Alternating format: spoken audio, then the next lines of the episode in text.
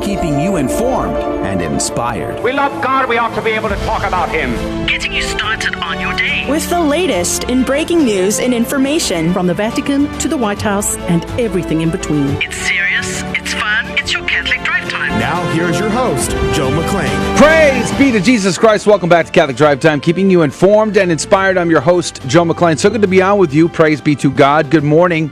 It's Tuesday, December the 21st.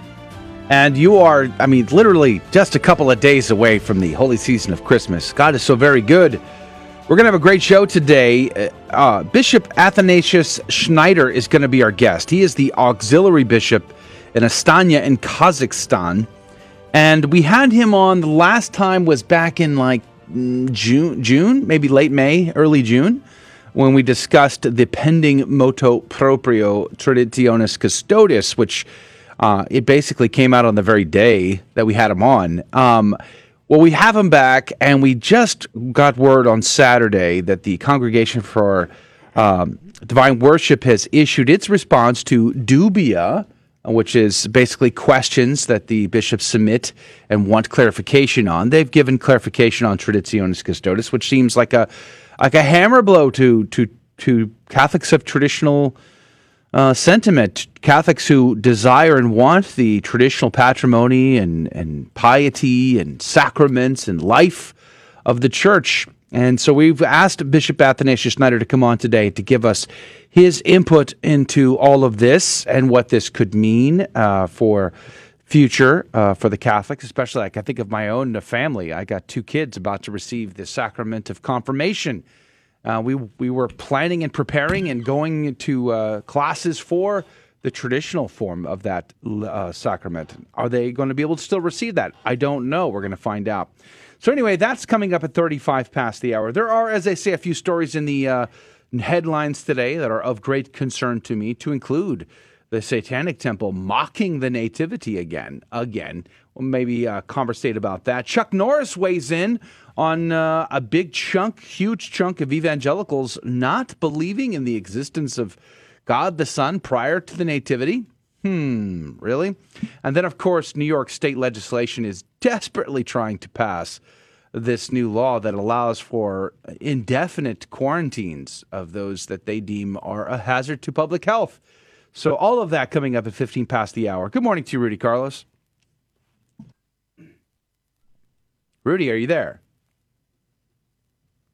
well, Rudy, hopefully you'll be able to join us from California today.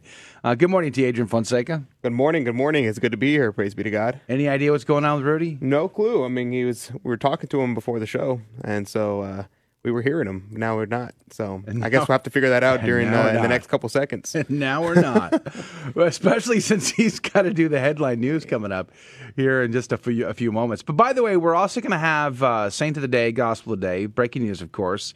And then we'll play our game show in the second hour. If anybody can join us in the second hour, we'd love to have you. We give out prizes with our Fear and Trembling Catholic Trivia game show. So that's coming up. And because this week is a shorter week, we'll be giving out that prize tomorrow, if I'm not mistaken, right? Well, I think tomorrow is our last live show for the week. So uh, your chances are pretty good if you get in today or tomorrow of winning this week's prize. So look forward to that. Praise be to God. Plus, not I, I don't know if I've mentioned this. I think I have. We're trying to give somebody a Mercedes. You know, it could be you. You could possibly drive away in a brand new Mercedes come February. If you would like information on how that might be possible, I encourage you to check out our website, grnonline.com, and uh, get the latest information. If you scroll down, you'll be able to see a picture of a Mercedes. Click on that. All the details are right there of how you could possibly win and drive off in a brand new Mercedes. All proceeds benefit our radio apostolate. So thank you in advance. grnonline.com. Rudy, are you there? Still not there. Well, yeah, Rudy, just connect with us via Zoom. I don't know. Well, what is it about tech problems that uh, that continue to play? There you go. I, I can hear, hear you, him. Rudy. Are you there, Rudy? I heard him for a second. Anyway, maybe it's now his headphones aren't plugged into the correct source. Testing one, two, three. Rudy, There we go. Here he is. Oh man, you know it always happens at the worst time, huh? It does. Yeah. Yep. Murphy's law. It does yeah. Yeah, Murphy's right. Law. Uh, praise be to God. Good morning to you, Rudy. Uh, it's good to have you on finally. Now that we, uh, Thank you. hopefully, you're ready for the breaking news story today. I am. I am. anything surprising to you in the news? Yeah, you know what? There's a story coming out from uh, Mexico of some activists smuggling abortion pills up north and also offering to traffic people down uh, so that they can get an abortion. What? So, yeah, that's uh, concerning. Very, very concerning uh, with the border crisis the way it is. So, Wow. Well, really degenerate time to be alive. Well, it's a great opportunity to suffer, to do penance, and to pray for the conversion of countless souls, and to uh, to offer up our sufferings with a joyful heart. That is the way of the saint, right? So, plenty of opportunity to become saints today.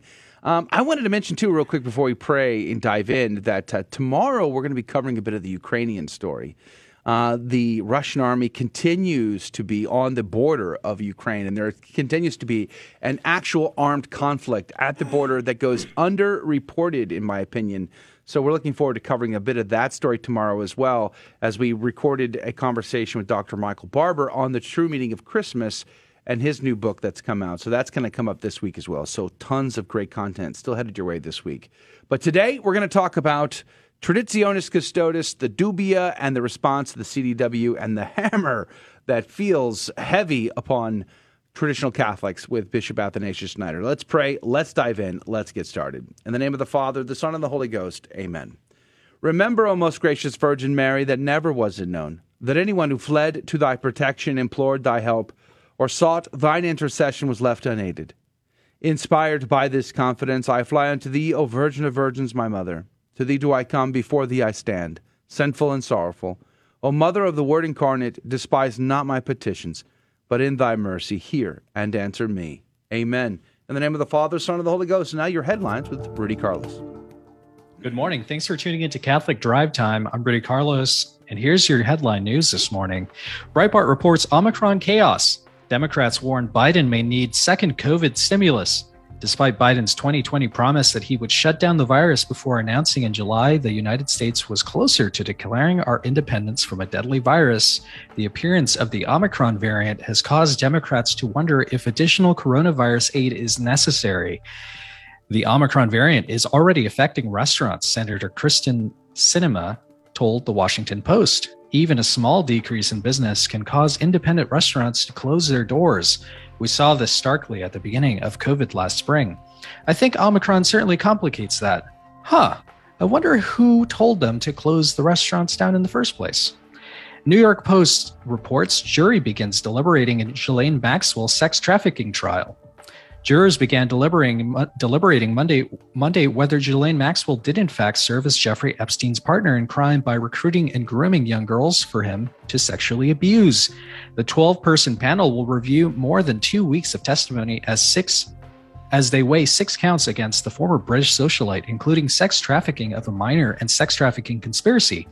Maxwell faces a maximum of 70 years in federal prison if convicted on all counts. In her closing statements, Assistant U.S. Attorney Alison Moe insisted Maxwell played an integral role in the scheme hatched by Epstein in the pursuit of under- underage girls.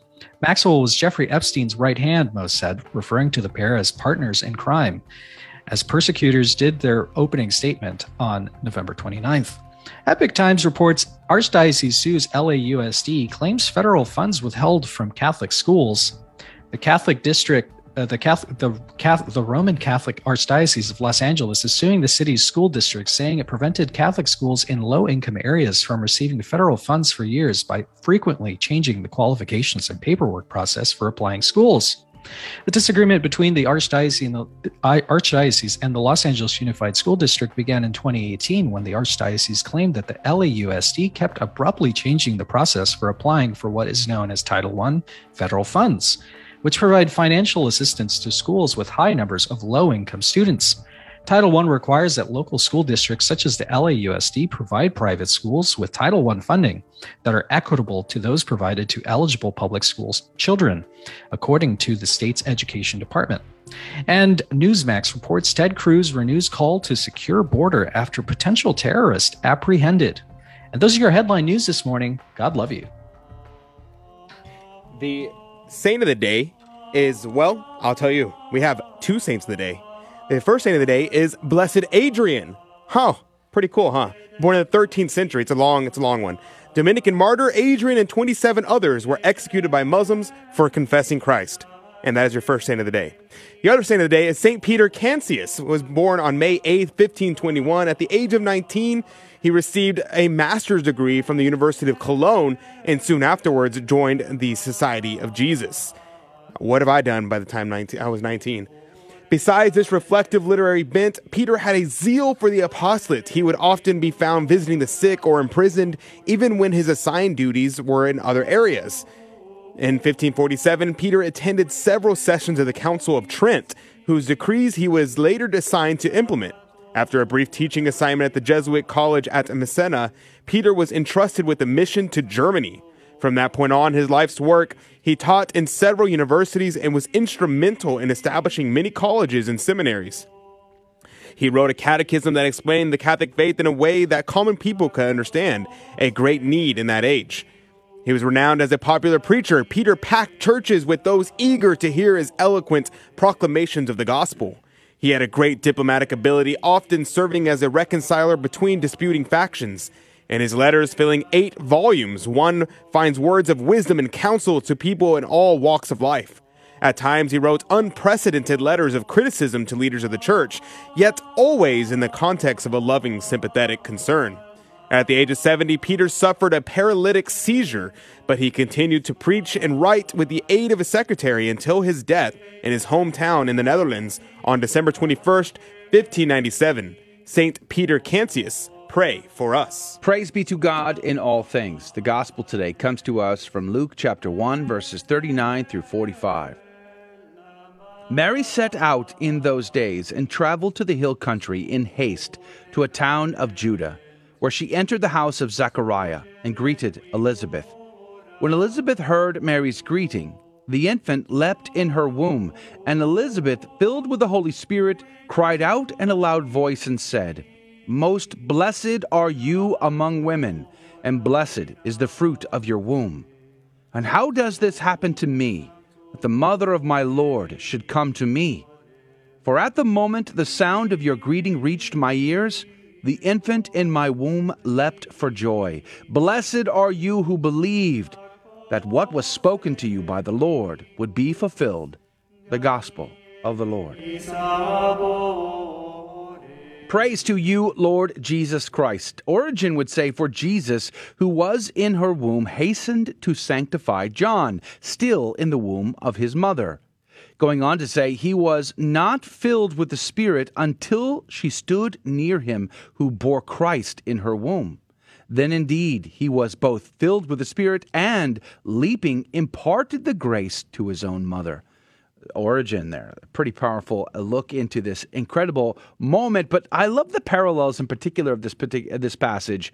If you go back to 2 Samuel 6 and you start to compare these key details of going in haste to the hill country, the Ark of the Covenant staying three months in the house of Obed Edom, and the fact of it, that how holy it was, what it contained, how David leapt for joy in front of it, and you start to pull the pieces together and you realize that what we are being shown here is that Our Lady is something incredibly unique and special in all of creation history.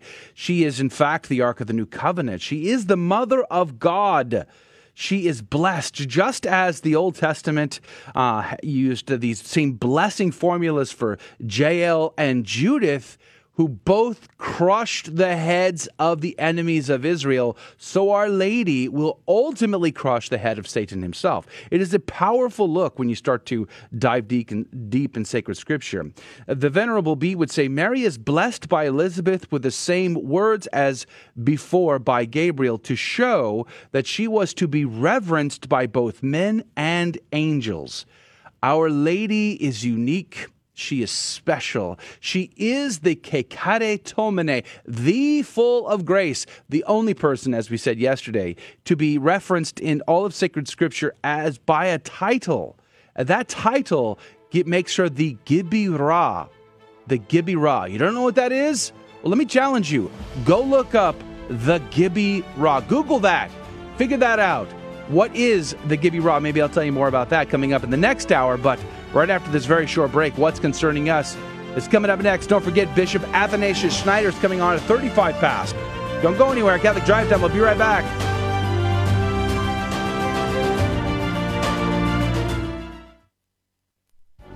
Howdy, this is Adrian Fonseca, producer of the Catholic Drive Time Show. Heard Monday through Friday, 6 a.m. Central and 7 a.m. Eastern, right here on the Guadalupe Radio Network. And I'm proud to tell you that Real Estate for Life is an underwriter of Catholic Drive Time. Real Estate for Life connects home buyers and sellers to real estate agents while supporting pro life organizations, offering their clients a faith based experience. They are online at realestateforlife.org. That's realestateforlife.org. God love you. Protestants believe Christians can be absolutely sure they're going to heaven because John tells us in 1 John 5:13, "I write this that you may know you have eternal life." But is this true? The answer is no, and here are some reasons why. First, John writes in the next verse, and this is the confidence which we have in him. For John, the knowledge we have of our salvation is not a certainty without doubt, but a confident assurance. And that's the Catholic belief. Second, we know this is what John means because in verse 15, he draws a parallel between our knowledge of salvation and our knowledge that God grants our requests.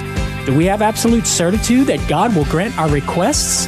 No, but we are confident he will answer. So, Catholics need not worry. John is not teaching Protestant doctrine here. I'm Karlo Broussard with the ready reason for Catholic Answers, Catholic.com.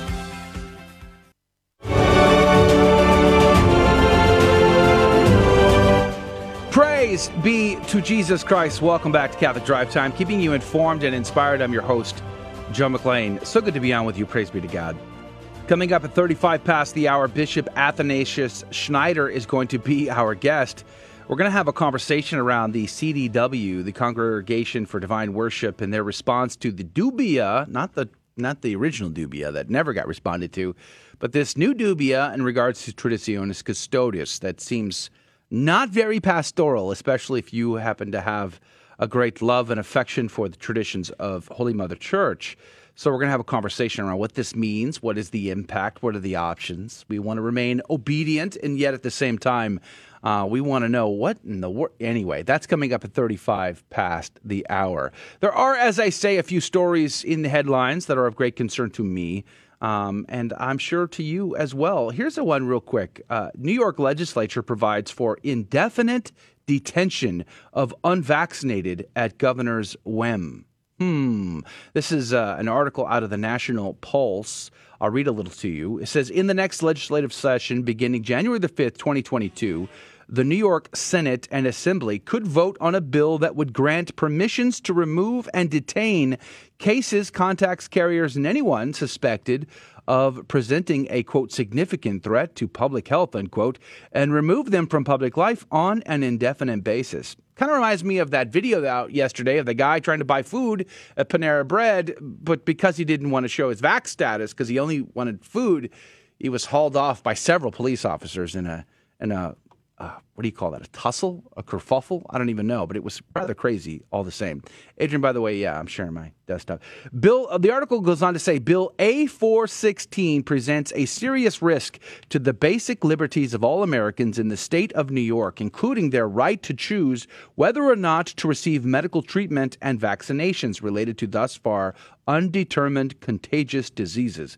The bill gives the governor of New York, his or her delegates, including but not limited to the commissioner and heads of local health departments, the right to remove and detain any individuals or groups of people through issuing a single order.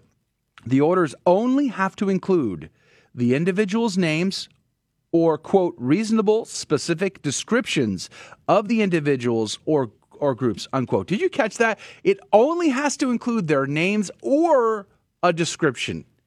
They're five four, wearing blue jeans and a black shirt. Is that good enough? I have no idea.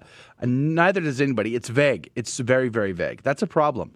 That is a deep problem. The article goes on to say the department can decide to hold a person or group of people in medical facility or any other they deem appropriate. The language is purposefully vague. Though the bill attempts to state that no one shall be held for more than 60 days, the language allows for court orders to waive this maximum detention time. After 60 days, the court is allowed an additional 90 days to consider the detention of an individual, a cycle that can last indefinitely per the opinion of the department. You can read the rest of the article over at the National Pulse. Now, here's the good news about this story I am looking it up on the New York State Senate website. And as of right now, this bill, which is not new, to be honest, it's kind of been around for a bit and it hasn't made much progress. Praise be to God. This bill number A416 is in committee right now in New York in their legislature. Let us pray that this does not get passed. We do not need these types of COVID camps that Australia now enjoys in the United States. Let's pray for uh, for this to, to not make it much further. I found it very interesting in another article that uh, Chuck Norris, that's right, the Chuck Norris, uh, is commenting on an article right now over at WND. Uh, the headline goes Most Americans don't believe Jesus existed before the manger. He's quoting a, a Lifeway research uh, poll. A Lifeway, uh, isn't that like a chain of bookstores, Protestant bookstores? I don't really know, to be honest with you. But he's quoting a Lifeway research poll where the results said that the average person isn't quite as sure about the Son of God's existence prior to Jesus' birth. Around 41% say God's Son existed before Jesus was born in Bethlehem. 32% of Americans disagree, and 28% say they are not sure.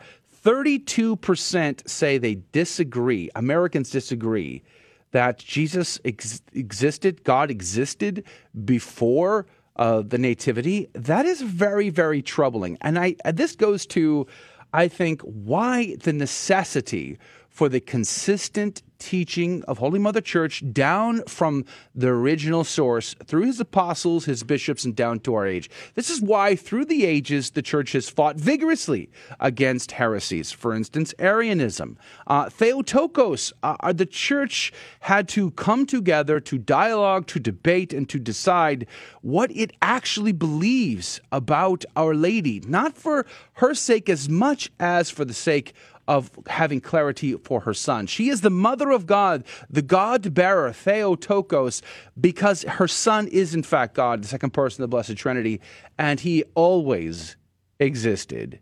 Always existed. It wasn't as though the Nativity began Jesus. That is not how that works. He is incarnate. He has taken on flesh and dwelt among us. And that is a mystery that our simple and feeble minds cannot wrap our heads around. But nonetheless, it is not surprising to me to see so many people in our world today lack the true and fundamental understanding of faith and have faith at all. We are seeing a decline, in fact, not only inside the church of the last 50 years, that those CARA uh, statistics make it very clear that uh, the church is declining in an incredible way. People are leaving in droves, uh, but n- don't fear. We're going to put an end to that TLM for you. Don't you worry. I tease. But at the same time, our priorities seem very skewed these days. And here we have a crisis of faith. You know, on Catholic radio, uh, which, as you know, you're listening to right now, we used to have great conversations back in the day about why the Catholic Church teaches this thing or that thing and where we find those things referenced in, in sacred scripture. Because our Protestant listeners would be very concerned about having biblical basis and foundation for our doctrines. And we would have these conversations all the time on Catholic radio. Why do you worship Mary, for instance? Why do you call your priest father when Matthew 23 says, call no man father? We would, those were the conversations we were having all the time. Now, what's the conversation now? The conversation is, why should I believe it all? I mean, you could quote scripture all you wish. These people have no faith, and so therefore, scripture means less to them uh, than it did in the past. We're seeing a decline, and so that uh, that need for a conversion of the world is greater now than it has been in many, many decades. So let us pray. Chuck Norris, of course, being an evangelical, uh, he he is commenting on this, and you could read that article for yourself. It's linked up over at wnd.com. But I want to switch to this while we still have time. This is an article in front of me right now by Breitbart. The headline goes Satanic Temple display features deity Baphomet as babe in a manger. Here's the article. The Illinois Capitol Rotunda features an installation that showcases the Satanic Temple's deity, Baphomet, a winged goat creature displayed as a babe swaddled in a manger. Uh, the quoting here uh, from a, I think this is a Twitter uh, tweet from the from the Satanic Temple. It says, "The TST invites you to our Sol Invictus tradition of displaying baby Baphomet at the Capitol building in Springfield, Illinois. Come spread the message of harmony and unity." Oh my heavens, this is so horrible. Hopefully, Bishop Pop Paprocki, calling out the bishop directly here. Hopefully, Bishop Paprocki will join our effort in spreading the message to the community. Now that was posted yesterday at 1 p.m. The article goes on to say the Satanic Temple, uh, TST, it says, holidays, d- holiday display for Sol Invictus was installed on Monday alongside those of Christian faith groups celebrating Christmas. Bishop Thomas Paprocki of the Roman Catholic Diocese of Springfield, who dedicated the nativity scene at the Capitol Rotunda, condemned the satanic public displays, reported the State Journal Register. Praise be to Jesus. Thank you, Bishop. Thank you, Bishop, because that's exactly what needs to happen. Satanic installations, Paprocki said, quote, should have no place in this capital or any other place. Close quote. Praise be to God. Thank you, Bishop Paprocki.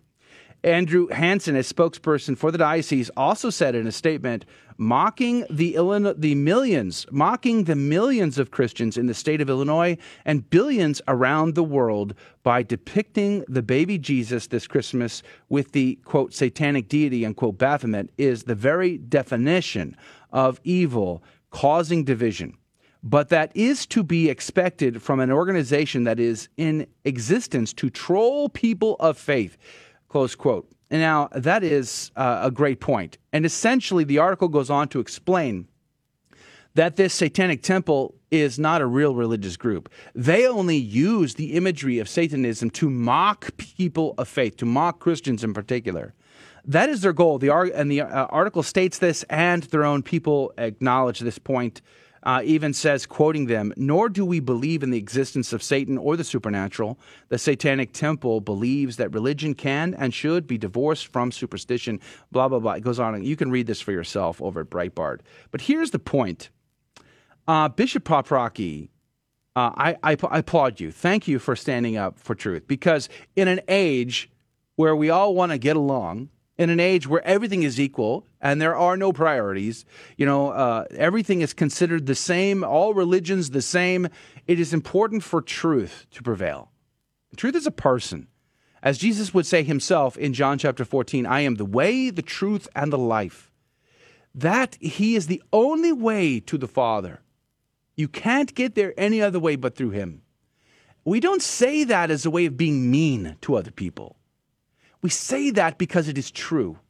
And the greatest form of charity is to share truth with the world. It's not just to feed them, to clothe them, to care for them. Those things we must do. But we can't only do those things. We can't simply just be concerned with, with creation, but we have to be concerned with the Creator. And that creator has, has given us the mission out of great charity and love for souls to spread truth, to spread Jesus Christ himself to a dark world that needs that light. And this trolling of these people, this mocking of faith, mocking the incarnate word himself, a stand needs to be taken there. And so I applaud Bishop Paprocki for making clear statements on this and not allowing more vagueness and confusion among the lay faithful to not know where we stand or what to do because as the even the even the evangelicals acknowledge now, they have no clue what to believe and what not to believe. Faith is a crisis right now. That is the crisis in our world today that needs to be addressed. Faith itself because the world is burning around us and what it desperately needs is Christ Himself. It needs the incarnate Word taking upon flesh, laid in the feeding trough to become food for our very salvation, the Holy Eucharist. That is what the world needs. And we are sitting here pretending as though truth is relative. It is not relative. It is not. Truth is a person, it is Jesus Christ. And it lacks charity to pretend otherwise. So thank you, Bishop Paprocki. Thank you, uh, Tradition Family and Property TFP guys, for for also uh, going out and rallying against these types of things. They do it all the time, all over the country, and we're very grateful to them for it. Praise be to God. And by the way, we're going to address the Sol Invictus thing on the 23rd of this week. to uh, with uh, Bishop Michael Barber. There's not as much uh, evidence there as would be purported. All that is coming out. Still more after this break. And Bishop Athanasius Schneider. Don't go anywhere. Are the biblical miracles too far fetched to believe? Dead people rising, blind people seeing? How can a rational person believe such things? Well, it might seem irrational to believe relative to our general background knowledge, but relative to specific evidence, the obstacle of improbability can be overcome. For example, it's improbable for someone to rise from the dead. But if there were credible eyewitness testimonies, as in the case with Jesus, then belief would be rationally justified. Second, many skeptics often don't consider the improbability of the reported miracle being false. With regard to Jesus' resurrection, it's unreasonable to believe the apostles died for what they knew to be a lie, or that many different people had the same hallucination at the same time on different occasions. So, miracles are not too far fetched to believe if there is sufficient evidence to justify belief. I'm Karlo Broussard with a ready reason for Catholic Answers, Catholic.com. Howdy, this is Adrian Fonseca, producer of the Catholic Drive Time Show. Heard Monday through Friday, 6 a.m. Central and 7 a.m. Eastern, right here on the Guadalupe Radio Network. And I'm proud to tell you that Real Estate for Life is an underwriter of Catholic Drive Time. Real Estate for Life connects homebuyers and sellers to real estate agents while supporting pro life organizations, offering their clients a faith based experience. They are online at realestateforlife.org. That's realestateforlife.org. God love you. Welcome back to Catholic Drive Time, keeping you informed and inspired. I'm Rudy Carlos. Here's your headline news this morning. LifeSite reports top Pfizer Moderna shareholders get richer quickly, make $10, $10 billion the week after Omicron hits. The top eight Pfizer and Moderna shareholders saw their combined wealth rise by $10 billion on a, in a seven day windfall after the Omicron variant was discovered, according to a report in the Daily Mail. Reacting to the news, Irish Senator Sharon Keogan said that politicians need to check the stock market and join the dots in assert in assessing who benefits from the global response to COVID, and to cease making the participation of people in society contingent upon the consumption of the product of a private company under the direct or indirect threat of force. LifeSite, rep- LifeSite News, Life News reports Christian groups asked Supreme Court to block Biden's unlawful COVID vaccine mandate. Reuters reports Russia presses for urgent U.S. response on security guarantees. Russia said on Monday it, it urgently needs a response from the United States on its sweeping security demands and again warned of a possible Russian military response unless it saw political action to assuage its concerns. Moscow, which has which has unnerved the West with a troop building buildup near Ukraine last week, unveiled a wish list of security proposals it wants to negotiate, including a promise NATO would give up any military activity in Eastern Europe and Ukraine. And the Blaze reports abortion activists plan to sh- shuttle women into Mexico to terminate pregnancies, smuggle abortion pills into the U.S. And those are your headline news this morning. God love you. Praise be to God in all things. Thank you, Rudy, for keeping us up to date. Joining us right now from Kazakhstan is His Excellency Bishop Athanasius Schneider, Auxiliary Bishop of Astana. Good morning to you, or in your case, good evening to you, Bishop. Thank you for your time. Good morning to you.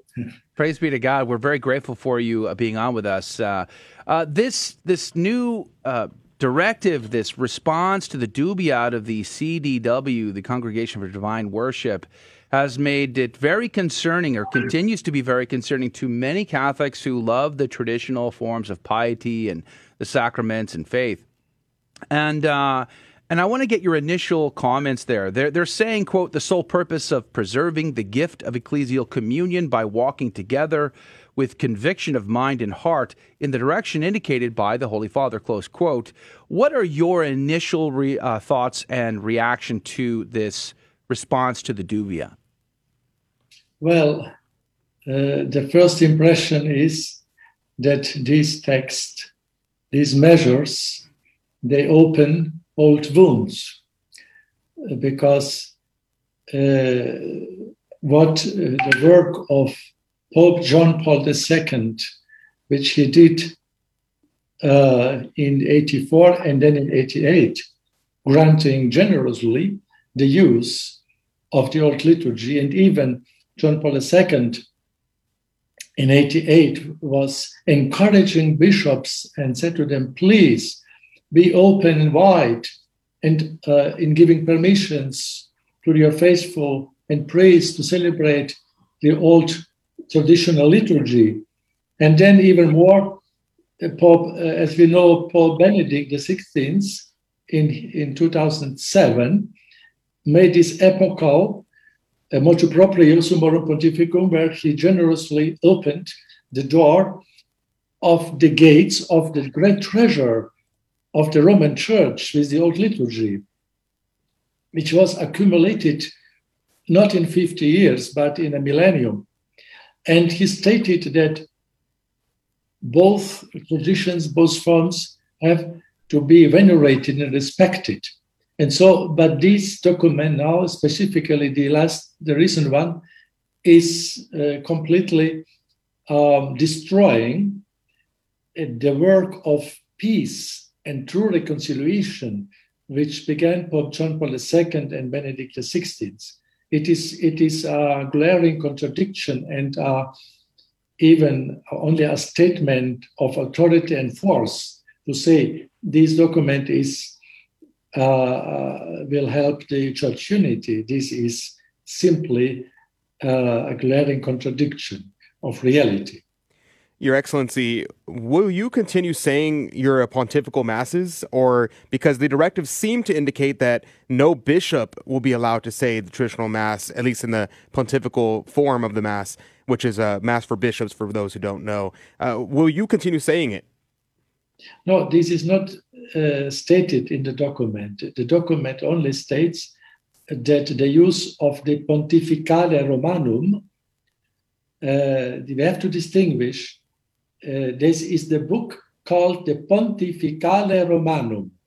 There are the, the pontifical rites of the sacraments, uh, with exception of the sacrament of penance, of course, and uh, last unction and the baptism, but the other and other um, consecrations of churches and so on. Uh, this is now prohibited to use for the bishops. But uh, the pontifical mass of a bishop is strictly only uh, reserved to the Holy Mass, to the celebration of the Holy Mass. And there is nothing, uh, no prohibition in the document that there could be not solemn masses or pontifical masses. Therefore, uh, every bishop can continue to celebrate a pontifical high mass. Bishop Athanasius Schneider is our guest. He is uh, with the Astana in Kaz- uh, Kazakhstan. He's the auxiliary bishop there. We're talking about this directive that came out of the CDW, uh, this answer to uh, dubia, the questions of bishops asking about how to implement Traditionis Custodes. And um, we're wondering, Your Excellency, whether or not there seems to be some debate over whether or not these directives apply to the Ecclesia Dei communities. Um, it would seem that they would, uh, but yet we're seeing, for instance, the FSSP saying that they do not. What say you? Do these directives apply to the Ecclesia Dei communities? uh, it is difficult to answer because it's not so much clear in the text. So they are not mentioned there explicitly. And um, especially the, the, the, important point are the ordinations in the Old Rite, which is for these communities a neuralgic point. So it has to be cleared. I'm, I don't know exactly. Your Excellency, um, I was wondering, you know, there's always talk about obedience when any of these documents come out, and uh, oftentimes uh, that disobedience becomes disordered. Uh, many people flock to the Latin Mass because it nourishes their spiritual needs. Um, if they were barred from going to the Mass of the Ages or priests barred from saying the Mass in this way, would it be licit uh, for them to disregard the restrictions of this document if they thought it would endanger their faith or the, the faith of those in, entrusted to them? Yes, I think because the the how to say the highest law in the church, the supreme law, is the salvation of souls. And when this form of prayer, which was cherished and transmitted by their forefathers and by the saints is really nourishing their union with God, uh, they have the right to do this. And in this case, the uh, simple legalistic view, positivistic legalistic view, is subordinated to this uh, authentic uh, spiritual need of the faithful. Because, as our Lord said, otherwise we will, we will become Pharisees and scribes who are attached to the letter of the law and say, We have this law and you have to die according to this law. No. And uh, because our Lord, even to the Sabbath law, our Lord said that the Sabbath, uh, the law is not superior to the good of man. Therefore, man was not created for the Sabbath only, but the Sabbath is given to the man to improve his life. So it is subordinated, this law, even of the Sabbath. And the same we can apply to these restrictive, discriminatory, violent measures against so many good and righteous uh, Catholics. What about there seems to be several items within this direction, these questions and answers from the CDW, um, that seem to be contradictory to the original purpose. One of the things that the Traditionis Custodes document from His Holiness mentioned was the desire to bring control back to bishops themselves over the liturgy. And yet now they're being directed to, uh, they're not even allowed to have certain things in their church bulletins without permission. Uh, it seems like the control is being given back to Rome over all dioceses over the planet. What say you, Bishop Athanasius? Yes, it is evident contradiction. Uh, everyone who has still a, who is an objective observer and and uh, looks upon this, it is a contradiction. And on the other side, Rome is uh, the Vatican after Vatican II, and especially Pope Francis is always pleading and promoting the decentralization. It means that to give more power to the bishops, and that Vatican should not interfere so much. But this is only one-sided. So the decentralization Pope Francis is giving to promote a liberal agenda. So. Mm when some when they will promote a liberal agenda, they can do what they want. They have more authority, more autonomy. Hold that thought. Hold that. I'm sorry, Your Excellency. We have to go to a very quick break, but we're going to be right back and we'll pick up right there. Bishop Athanasius Schneider is our guest. We're talking about the Traditionis Custodes Dubia response. All that coming up right now. This is Dale Ahlquist with a Chesterton Minute. Have you ever heard someone say, the Catholic Church is too condemning? It needs to practice more tolerance. G.K. Chesterton says, the other word for tolerance is indifference, and the other word for indifference is apathy. The Catholic Church cannot afford to be apathetic. It cannot afford to be tolerant of evil. It has to be consistent in opposing what is wrong and defending what is right and the church especially cannot afford to tolerate social evils that are condoned by the state. Why? Because sooner or later it'll be turned against the church. History has shown this to be true more than once. Chesterton says there have been times in history when the church has been wedded to the world, but it has always been widowed by the world. Want more than a minute? Chesterton.org. GloryandShine.com, a generous underwriter of Catholic Drive Time. GloryandShine.com is a Catholic family owned company making a variety of personal care products ranging from lotions, soap bars, gift boxes, body mist, beard care, and more.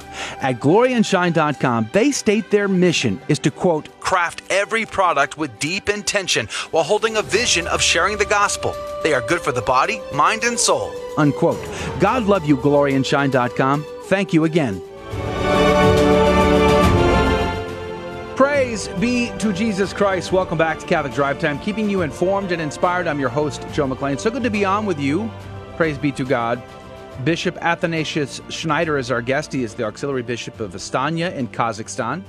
And we are talking about the CDW's response to the dubia over the Traditionis Custodes and what feels doesn't feel very pastoral. Let me just put it that way. To many of the of us in the traditional community, uh, it does not feel pastoral. In fact, it feels quite the opposite of a pastoral approach. But, uh, Your Excellency, once again, thank you for being on with us. I wanted to give you an opportunity to finish what you were saying before I cut you off before the break. But I also want to ask you about canon law and how this con- kind of complicates some things that are in canon law. Um, did you want to finish what you were saying first? Yes. I said that the decentralization was a common issue and agenda during the Council, the Vatican II, and after, and specifically of Pope Francis. Uh, but this is only one sided, given under condition if they will be promoted by the bishops and the local churches and liberal agenda. But when a bishop or a community is promoting the traditional uh, intentions of the faith and the liturgy, in this only case, there is now applied an extreme uh, centralism, Roman centralism, and taking away even the usual powers of a bishop in an unusual unheard centralism. And this is uh, evident. So, this I would add, and now I am uh, open to your next question. Um, Code of Canon Law number 87 says a diocesan bishop, whenever he judges that it contributes to their spiritual good, is able to dispense the faithful from universal and particular disciplinary laws issued for his territory or his subjects by the supreme authority of the Church. He is not able to dispense, however, from procedural or penal laws, nor from those whose dispensation is specially reserved to the Apostolic See or some other authority. My question, Your Excellency, is Is it possible for a diocesan bishop to, to come to the conclusion that this, this uh, direction from the Holy See is too heavy handed. And out of a desire for pastoral accompaniment, would want to provide for Catholics within his diocese a community like FSSP or Institute of Christ the King or some other means to provide the traditional form of piety of the sacraments and of tradition itself. Uh, is it possible to utilize this code of canon law for that purpose or no? I think yes because the, the, the good of the souls is here as a primacy. And the bishop, he is um, himself in direct contact with his faithful and priests, and he can better judge the spiritual good of this his flock than the Pope in Rome, who has a more general overview. He has not the concrete overview, and therefore God established by divine right uh, the bishops also, they are not employees uh, of a great uh, NGO company, and the Pope is not the boss of his employees. No, this is not Catholic doctrine. It is not the divine structure of the church. Therefore, God established the episcopacy the bishops are from divine right. And therefore, the Pope have, has to mm, respect these.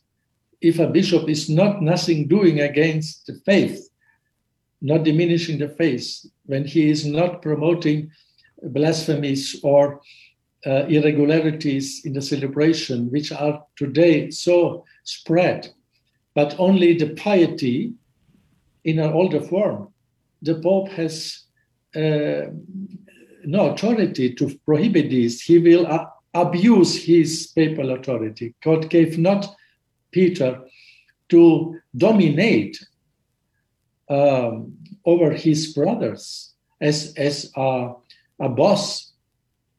And therefore, the Holy See, the Pope, has to respect this. And therefore, I think the, the singular bishop when he considers this uh, necessary for his flock to dispense from these restrictive norms of these new guidelines of the Holy See. Uh, Your Excellency, you know, I am thinking of the part in, in this in response where they specifically say that all these priests are required to concelebrate. If a priest, and now I'm also thinking of the Institute of, of the Good Shepherd, where they said they will not be obeying these mandates if these uh, what will happen to these priests if they choose not to concelebrate or for the institute for saying that we will not obey it? If they're excommunicated hypothetically speaking will that excommunication be binding or what happens to these priests? I think uh, that they will not be excommunicated because for this in the canon law there are concrete grave reasons. Maybe they would simply deny the faculties in these dioceses to publicly celebrate or to celebrate the sacraments. In some way, um, a suspension. But it would be, of course, an abuse of power. And to my opinion, not valid. And they could maybe not in this in that, that diocese, but in another places to go and serve the faithful or in a discreet manner. As also, let us say, there are other, Catholic priests from other rites, let us say the Byzantine rite or the Armenian rite Catholic priests. And when there is a priest, let us say from the Armenian rite or Coptic or Byzantine, uh, living in a diocese, and he has not his own ordinary of his rite, and he's subject to the Latin bishop, I think that this Latin bishop cannot force him to concelebrate with him. He can say, I am I am not accustomed in my rite to do this. And so the bishop cannot declare him that he is not in unity with him. This would be an abuse. And I think no Catholic bishop would dare to force a, a priest from another rite, Oriental rite, to concelebrate. He will respect his decision. And therefore, I think this we have to apply to the priests who are grown up in the traditional rite, where there is no concelebration, so, uh, except the ordination rite, of course. Your Excellency, what is uh, what are the faithful to do in a situation such as this? Um, you know, the the news of this document dropped uh, right before Christmas. Uh, some of the faithful uh, that I know personally are are very um, well. They're very saddened by this news. Uh, what what would you offer for these people what are they to do in this situation? First, of course, we have to look all in the supernatural view. It is we are not a party, and to use uh, human worldly means. We are believers. We are in the mystical body of Christ, and to believe that Christ is the head of the church and He is holding the church in His hands. She is not in our hands. And of course, this is a very grievous a situation of distress, spiritual distress, and these faithful and priests have to to pray to God to strengthen their faith and confidence that God will intervene in this crisis and bring again true renewal for, for the church and the, the true renewal of the Holy See with strong, courageous traditional popes. This will come because the church is the church of God. And in the meantime, they should pray that God may illuminate the Pope and the bishops to illuminate them to, re, to return uh, to the tradition, do penance, to acts of reparation, a chain of prayers, of adoration hours. This is, these are our means. We have no other means to, uh, to, to face these, uh, these difficulties and simply to continue what they did even if it is necessary in a secret or clandestine manner, in the meantime only, because this is a short, to my opinion, relatively short time in the eyes of God in the church. And so I would encourage the, these people to, uh, how to say, not to allow you to be embittered or disencouraged. Renew your, your joy in the tradition esteem more the beauty of the traditional liturgy and transmit it to your children and to the young people. We have just a few minutes left with Bishop Athanasius Schneider. Uh, that was an excellent answer. Th- uh, thank you for that. In fact, one of our listeners was saying uh, they really, f- really feel, and many, I think many traditional Catholics feel very targeted uh, specifically by the uh, by His Holiness himself and by the Vatican right now, and they feel uh, very almost under despair. So I loved your response there to be joyful even under the difficulties. But with just a few minutes left, uh, let's switch a little bit towards Christmas, the Christmas season, which is close around the corner. Um, how do we translate this need to be in a joyful spirit to the Christmas season and not be in despair over these difficulties that are being imposed upon so many faithful? Yes, because the central message of Christ, Christmas is that God is with us. The name of uh, child Jesus is Emmanuel. God is with us, and He really became with us, not only a man, but with us. And so He is always with us. We have to believe this since he was born in Bethlehem. He remained on this earth to console us in the Holy Sacrament, in the tabernacle, in the Holy Mass. And he is protecting us. And therefore, when we have God in our heart, and let us uh, take Jesus Christ, the little child, Jesus in our heart, and ask his divine blessing for our family, for our time, and for the church and the world. Amen. Our friend Micah points out he is praying for you, Your Excellency. He really appreciates uh, all you do to bring clarity to our world. May you give us your apostolic blessing, please. Dominus vobiscum. Et cum spiritu tuo. Et benedicta Dei omnipotentis Patris, et Filii, et Spiritus Sancti descendat super vos, et maneat semper. Amen. Praise be to God. Your, Your Excellency, Bishop Athanasius Schneider, thank you for your time today. God love you and God bless you. And that is going to do it for hour number one. Join us in hour number two if you can. We have a game show to play. It's going to be a lot of fun. Go to grnonline.com for the details. We'll be right back. Thank you for joining us on Your Catholic Drive Time, where it is our pleasure to keep you informed and inspired. Join us Monday through Friday at the same time, right here on your favorite Catholic radio station. Don't forget to connect with us. Just go to facebook.com forward slash Catholic Drive Time. Again, that's facebook.com forward slash Catholic Drive Time. Be sure to share more than just us today. Share Jesus with everyone you meet. Bye now, and God love you.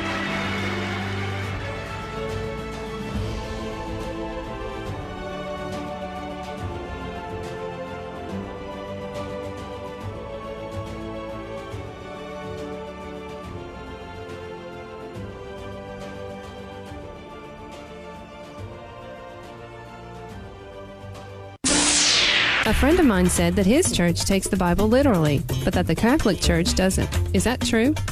Catholics actually interpret the Bible in a literal sense, while many fundamentalists, evangelicals, and others interpret the Bible in a literalist sense. The literal meaning of a passage of Scripture is the meaning the author of that passage of Scripture intended to convey. The literalist interpretation of a passage of Scripture is that's what it says, that's what it means. Here's an example to illustrate the difference. If you were to read a passage in a book that said it was raining cats and dogs outside, how would you interpret that? As Americans in the 21st century, we know that the author was intending to convey the idea that it was raining pretty doggone hard outside. That would be the literal or Catholic interpretation. The literalist interpretation would be that were you to walk outside, you would actually see cats and dogs falling from the sky like rain. No taking into account the popularly accepted meaning of this phrase. No taking into account what the author was intending to convey. The words say it was raining cats and dogs, so by golly, it was raining cats and dogs. That is the literalist or fundamentalist way of interpretation. Now, if someone 2,000 years in the future picked up that same book and read it was raining cats and dogs outside, in order to properly understand that passage in the book, they would need a literal interpretation, not a literalist interpretation. Now, think about that in the context of interpreting the Bible 2,000 to 3,000 years after it was written. We need a literal or Catholic interpretation versus literalist or fundamentalist interpretation. A beacon of truth in a troubled world. This is the Guadalupe Radio Network, radio for your soul.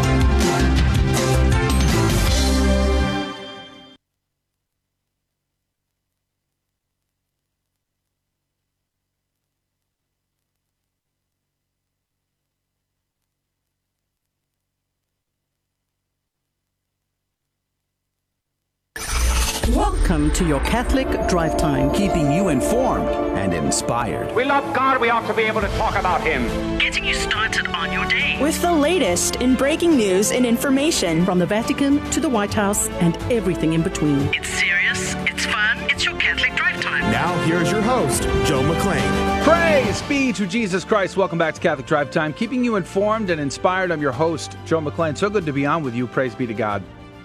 Uh, good morning. It is Tuesday, December the 21st, days away. Just you're you're just right around the corner from the Christmas season. So don't worry. You still should be under no pressure or obligation to listen to Christmas carols yet. Okay? Uh, uh, midnight mass, it's it's fast approaching. And then let it have it, you know? You know, let it rip is what I say. Put up the Christmas tree. Put on the uh, the awkward Christmas sweater, I suppose. That's an option. Uh, but either way, Advent is still for another couple days. Praise be to God. Uh, we just had a great conversation with Bishop Athanasius Schneider. He is the auxiliary bishop in Kazakhstan. And uh, we talked about this directive that came out of the CDW on Saturday, of all days, came out on Saturday. And uh, a lot of people were very concerned about that. So it was a very encouraging, I would say, very encouraging conversation. And he, he really emphasized the need to be of great joy and a great hope at this time of the season. So praise be to God for that. We're going to post that conversation hopefully very soon and very shortly on our social feeds, which, by the way, you can find everything linked up on our website at grnonline.com forward slash CDT. But don't forget, some lucky Catholic radio listeners are going to drive away a brand new Mercedes come February.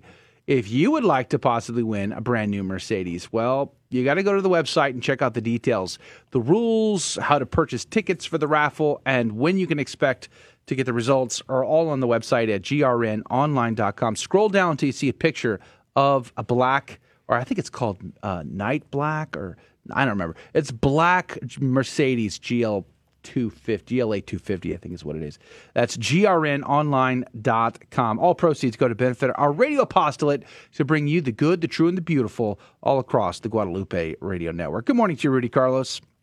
Good morning, and make sure to look at the clause at the bottom of the uh, the user agreement. It says rule number one: you have to come and pick us up, take us for a joyride. Oh, I, I get brand first new dibs. Mercedes. I get first dibs. I call shotgun, by the way. Uh, so you and you and Adrian could be in the back. We should we uh, maybe that'd be fun. What if we did a, a Catholic drive time from the Mercedes? That would be incredible. Let's do it. How much fun would that would be? It's not like there wouldn't be any like technical difficulties or anything like that. We'd, we'd figure that out. We'd hammer it out. We'd, it'd be fun to do an actual Catholic drive time while driving. Yeah, Hmm. that's true. Let's chew on that. At any rate, whoever wins would have to be uh, be up for doing that too. So who knows? Maybe it's possible. Speaking of which, Adrian Fonseca's here on the ones and twos. Good morning to Adrian. Howdy, howdy. Praise be to God. It's good to be here. Is it? It is good to be In here. Despite of it all? Despite of it all, despite uh, of all the uh, craziness going out of Rome, it's still good to be here. Praise be to God. you know, it it's funny. I got that. Uh, I was at mass on Saturday morning. And I went to mass in the at my parish, and as I'm walking out the parish, because I mute my phone when I go into mass, I turn my phone off of mute, and I, all of a sudden I get a flood of messages like, "Did you see the letter from Rome? Oh my goodness, everything's crazy!" And um, uh, so I li- sat there in, uh, in the front of uh, Yeah. the statue of the Holy Mm. Family and read the whole document there, and I was like, Fun, "Yikes, huh? big time!" Well, and you wept. We'll, And I wept. we'll pick up that conversation in the after show today, so stick around for that. But we're going to have a good news story for you coming up here in a moment. Saint of the day, gospel of the day. Then we'll play our game, Fear and Trembling, where you could possibly win some prizes. Now, it's a short week for us, so your last three chances are you can get three chances today, and then your last three chances will be tomorrow. And then we pull out a name and we give out the prize. So that's going to happen tomorrow uh, at this time. So stick around, hang out with us. But if you want to win, you got to be our first caller at the correct time. There's two ways to do that. Number one, you wait for me to give you the phone number. Or number two, you simply go to the website, grnonline.com forward slash CDT, and you look for the Fear and Trembling Game Show link and you get the phone number, you get the rules, you get all of that there, and you can call in early. You could sit on hold, and you could guarantee your your slot as uh, the first caller. But uh, just go to grnonline.com forward slash cdt. Let's pray. Let's dive in and get started this hour. We're going to have a great show for you this hour, and uh, we're glad that you're a part of it. So praise be to God. In the name of the Father, the Son, and the Holy Ghost. Amen. Remember, O most gracious Virgin Mary, that never was it known that anyone who fled to thy protection, implored thy help, or sought thine intercession was left unaided. Inspired by this confidence, I fly unto thee, O Virgin of Virgins, my mother. To thee do I come, before thee I stand, sinful and sorrowful. O Mother of the Word incarnate, despise not my petitions, but in thy mercy hear and answer me. Amen. In the name of the Father, the Son, and the Holy Ghost. Amen. And now your good news with Rudy Carlos. Welcome back to Catholic Drive Time, keeping you informed and inspired. I'm Rudy Carlos, and now your good news story for the day. The Blaze reports Mariah Carey says Mother of Jesus is Queen of Christmas. Pop star Mariah Carey, known for her song All I Want for Christmas Is You, has given her Christmas crown to another woman she feels is better suited to be called the Queen of Christmas. Carey told BBC radio host Zoe Ball that she did not come up with the title Queen of Christmas and feels that the moniker belongs to the Virgin Mary, Mother of Christ. She says, quote, Can I just say I did not create the title or the moniker Queen of Christmas, Carey explained. I did not do that. That was other people, and I want to humbly say I don't consider myself that, unquote, she said on the Zoe Ball Breakfast Show, which aired on BBC Two on Friday. Carey elaborated, telling listeners that she did not deserve to be called the title, but that Mary, the mother of Christ, was a real Queen of Christmas. Carey's comments came after Ball lightheartedly introduced the singer to listeners by the nickname given to her by her fans. The pop star downplayed her success humbly. And let's face it, you know, everybody's faith is what it is, but to me, Mary is the Queen of Christmas, she told BBC listeners on Friday. Even though Carey is not a Christian artist, she does feature the occasional faith based song in her albums. Carey featured a song entitled Heavenly on her 2014 album, Me, I Am Mariah, the Elusive Chanteuse. I don't know what that means. The song encourages listeners to never give up. The song also features a verse from Psalm 34 18, which is, of course, Protestant numbering which tells listeners that the Lord is close to the brokenhearted and saves those who are crushed in spirit, the Christian Post reported. Carey's latest song, Fall in Love with Christmas, keeps with her tradition of featuring Christian themes or gospel artists in her music and has been quite open with her faith in crediting her relationship with God as what saved her life after having a mental breakdown in 2002, according to the Christian Post. But don't rush to canonize her just yet. You know, it's wonderful to see that even though some secularists recognize our, our Blessed Mother as Queen, um, you know, they're they're not uh, well, they're not Catholic yet. So it's nice to see that they recognize her as Queen, uh, through which the Word was made flesh and dwelt amongst us, and that is good news. God love you. The saint of the day? Well, I have two saints of the day. Well, maybe even three. One is St. Thomas the Apostle is today. Two is one of my favorite saints, Blessed Adrian of the 13th century. And let me give you his entire biography. A Dominican martyr, Adrian and the 27 others were executed by Muslims for confessing Christ and that's your second saint of the day. Your third saint of the day is Saint Peter Canisius, born on May 8, 1521, and at the age of 19, he received a master's degree from the University of Cologne. I did not do that. Soon afterwards, he joined the recently formed Society of Jesus. Besides this reflective literary bent, Peter had a zeal for the apostolate. He could often be found visiting the sick or the imprisoned, even when his assigned duties in other areas were more than enough to keep him most uh, keep most people fully occupied. In 1547, Peter attended several sessions of the Council of Trent, whose decrees he was later assigned to implement. After a brief teaching assignment at the Jesuit College of Messina, Peter was entrusted with a mission to Germany as a counter revolutionary. From that point on, his life's work, he taught in several universities and was instrumental in establishing many colleges and seminaries. He wrote a catechism that explained the Catholic faith in a way that the common person could understand, a great need in that age. Renowned as a popular preacher, Peter packed churches with those eager to hear his eloquent proclamation of the gospel. He had great diplomatic ability, often serving as a reconciler between disputing factions. In his letter, filling eight volumes, one finds words of wisdom and counsel to people in all walks of life. At times, he wrote unprecedented letters of criticism to the leaders of the church, yet always in the context of a loving, sympathetic concern. At the age of 70, Peter suffered a paralytic seizure, but he continued to preach and write with the aid of a secretary until his death in his hometown in the Netherlands on the December 21st, 1597, Saint Peter Canisius, pray for us. As a popular preacher, Peter packed a punch. I thought the same thing. Popular preacher Peter proclaimed unprecedentedly. Praise be to God in all things. The gospel today comes to us from Luke chapter 1, verses 39 through 45. Mary set out in those days and traveled to the hill country in haste to a town of Judah, where she entered the house of Zechariah and greeted Elizabeth. When Elizabeth heard Mary's greeting, the infant leaped within her womb. And Elizabeth, filled with the Holy Ghost, cried out in a loud voice and said, Most blessed are you among women, and blessed is the fruit of your womb. And how does this happen to me, that the mother of my Lord should come to me? For at the moment the sound of your greeting reached my ears, the infant in my womb leapt for joy. Blessed are you who believed that what was spoken to you by the Lord would be fulfilled. The Gospel of the Lord. Praise to you, Lord Jesus Christ. In the last hour, I talked about those parallels between this particular passage in 2 Samuel 6, uh, also passages from the book of Judges and other places, pointing to Our Lady being the Ark of the New Covenant, uh, the Mother of God, and uh, Theotokos, and Gebirah. I threw that Gebirah word out there. Again, I challenge you to look that up. It is a powerful realization about who Our Lady is as Queen Mother. But the Greek expositor says it remains then that the virgin was also of the same nature with the second Adam, who takes away the sins of the world. But let those who also invent curious fictions concerning the flesh of Christ blush when they hear of the real childbearing of the Mother of God. For the fruit itself proceeds from the very substance of the tree, whereto are those who say that Christ passed through the Virgin as water through an aqueduct.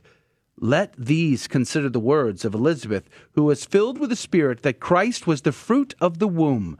It follows, And whence is this to me that the mother of my Lord should come to me? Close quote. Greek expositor. Adrian, what did you find?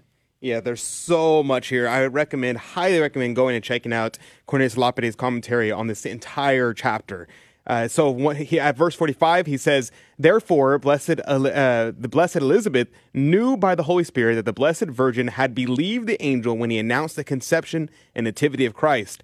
Blessed art thou, both in fact, because thou already bearest Christ within thee, and also in hope, because thou shalt bring forth him who will make thee and all who believe in him blessed in heaven. Blessed therefore art thou before God and men. Elizabeth silently censures the unbelief of her own husband. Wow, that is that's pretty hard hitting right there, especially in regards to what Saint Elizabeth here is is proclaiming the greatness of Our Lady and greatness that recognizing who our Lord is even in the womb of the Blessed Virgin Mary, before the birth. Because remember, the incarnation happens at the Annunciation. The nativity is the birth of our Lord, but he becomes incarnate, takes on the flesh of the Virgin, who has no flesh from a man, but receives his flesh from Our Lady.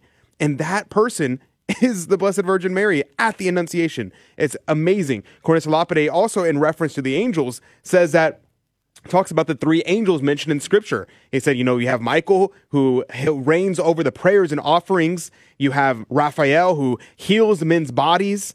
And then you have Gabriel who is the strength of God presiding over the conflicts of the wars of the faithful. And he says that that Gabriel recognizing that he was lowly in comparison to the Blessed Virgin Mary, that whenever he appeared to her, he said it's a common opinion that when he appeared to her, he did not just like come down from the heavens, but instead he opened her her door and walked in in that manner in order to show his humility.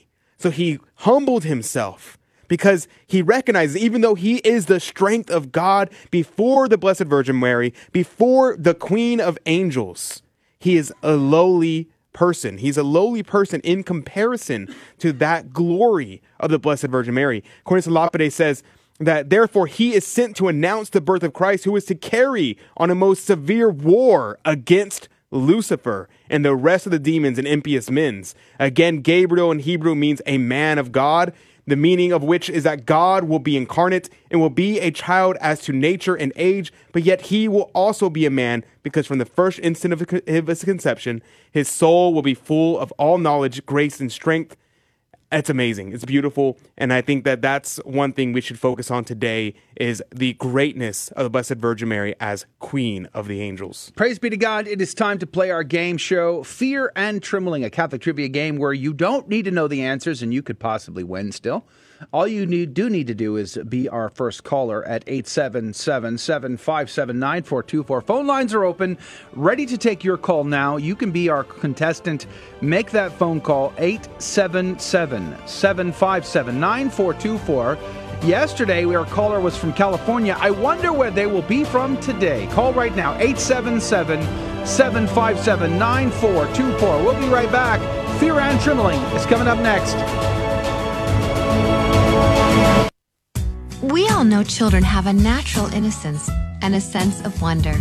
Yet our world is full of distractions that can pull families in the wrong direction. But with the help of God and a church family, your children can grow in the security of faith, hope, and love. Weekly Mass provides that critical faith foundation needed in life. So if your family hasn't been to Mass in a while, we'd like to invite you home. Discover more at CatholicsComeHome.org. Protestants like to use James 2 10 through 11 against the Catholic doctrine of mortal and venial sin. Because James says, whoever keeps the whole law but fails in one point has become guilty of all of it. But James can't be denying the doctrine of mortal and venial sin because in 115 he affirms it, saying that sin in its beginning stages doesn't bring death, venial sin, whereas it does in its more mature stages, mortal sin.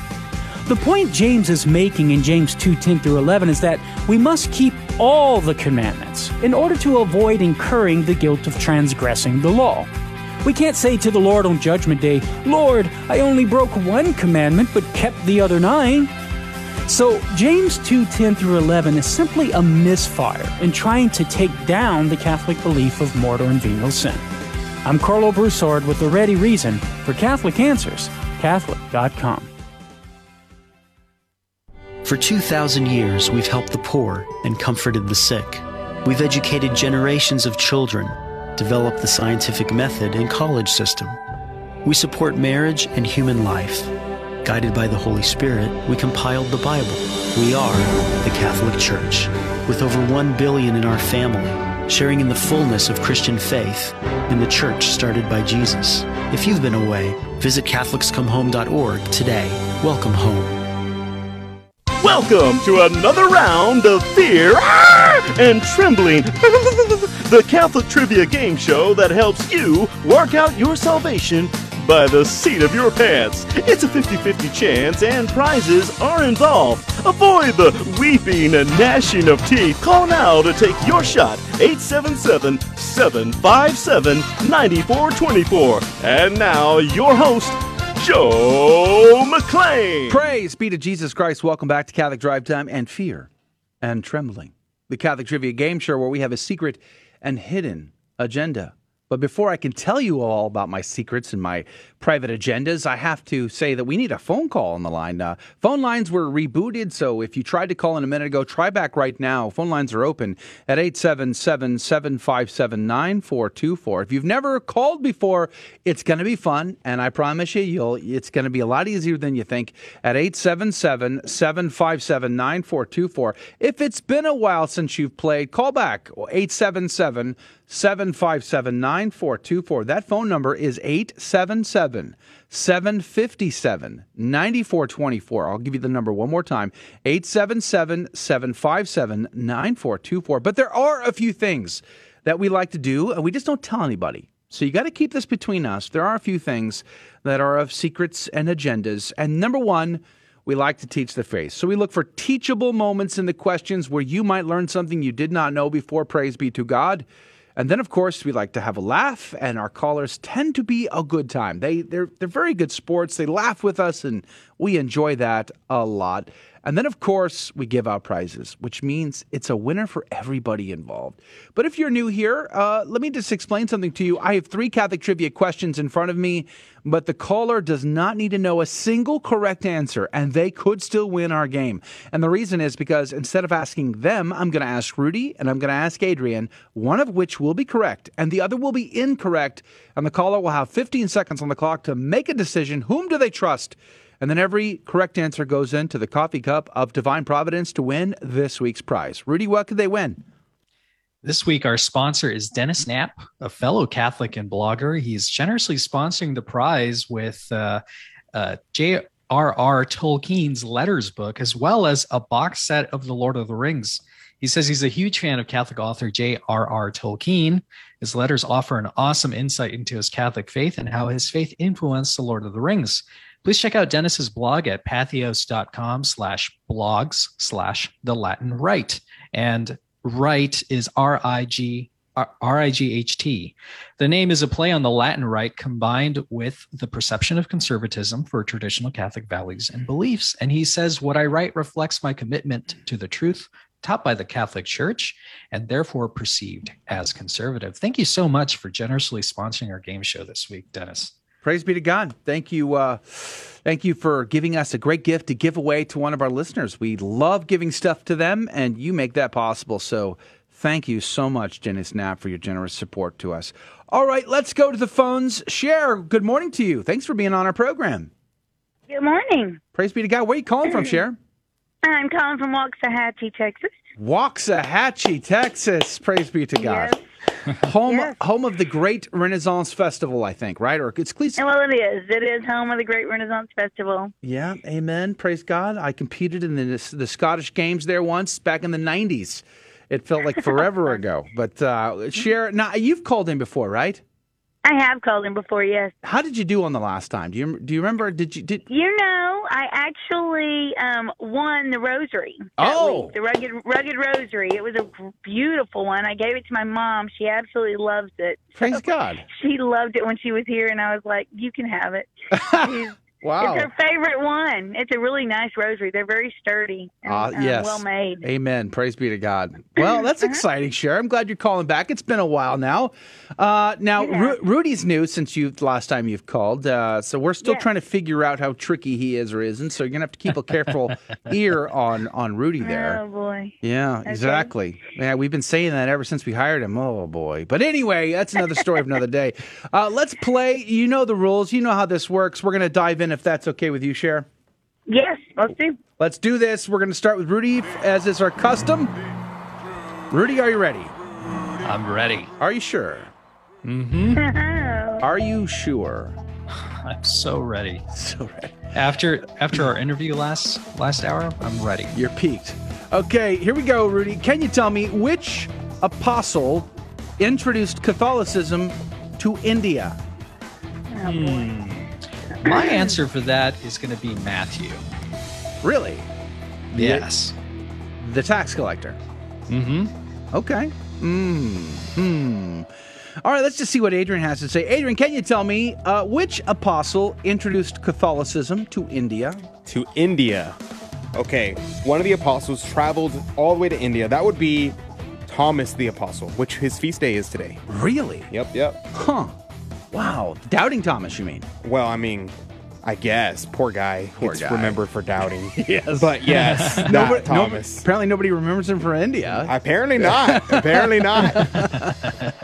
Uh, at least Rudy doesn't, anyway. All right, uh, Cher, here's the deal. Uh, Adrian says it is Thomas the Apostle, whereas Rudy says it is Matthew the Apostle.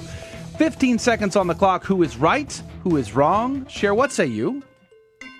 I'm gonna go with Rudy. Are you sure? Oh, No. I'm well, now I learned something. There you go. Now you know. Thomas I'm the Apostle sorry. went to India. Thomas.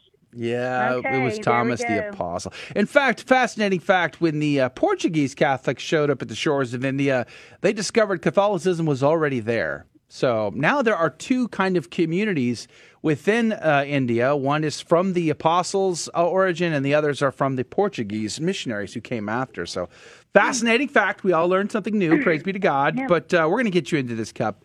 There's still opportunity here. We're going to go to Adrian uh, with this next question. Adrian, can you tell me? Probably. What do the five crosses on the altar represent? What do the five crosses on the altar represent? Yeah, those represent the five sorrowful mysteries. The the five sorrowful mysteries. Yes. Hmm. Okay. Let's just see here. Uh, Rudy, uh, can you tell me what do the five crosses on the altar represent? Well, they represent the five wounds of Christ. Hmm. Okay. Okay. I mean, think about it. You're looking at the altar, I know, right? right? Yeah, Uh-huh. and a crucifix. Crucifix With is the- right with there. the five wounds of Christ. Okay, seems reasonable. Okay, here's the deal, Cher.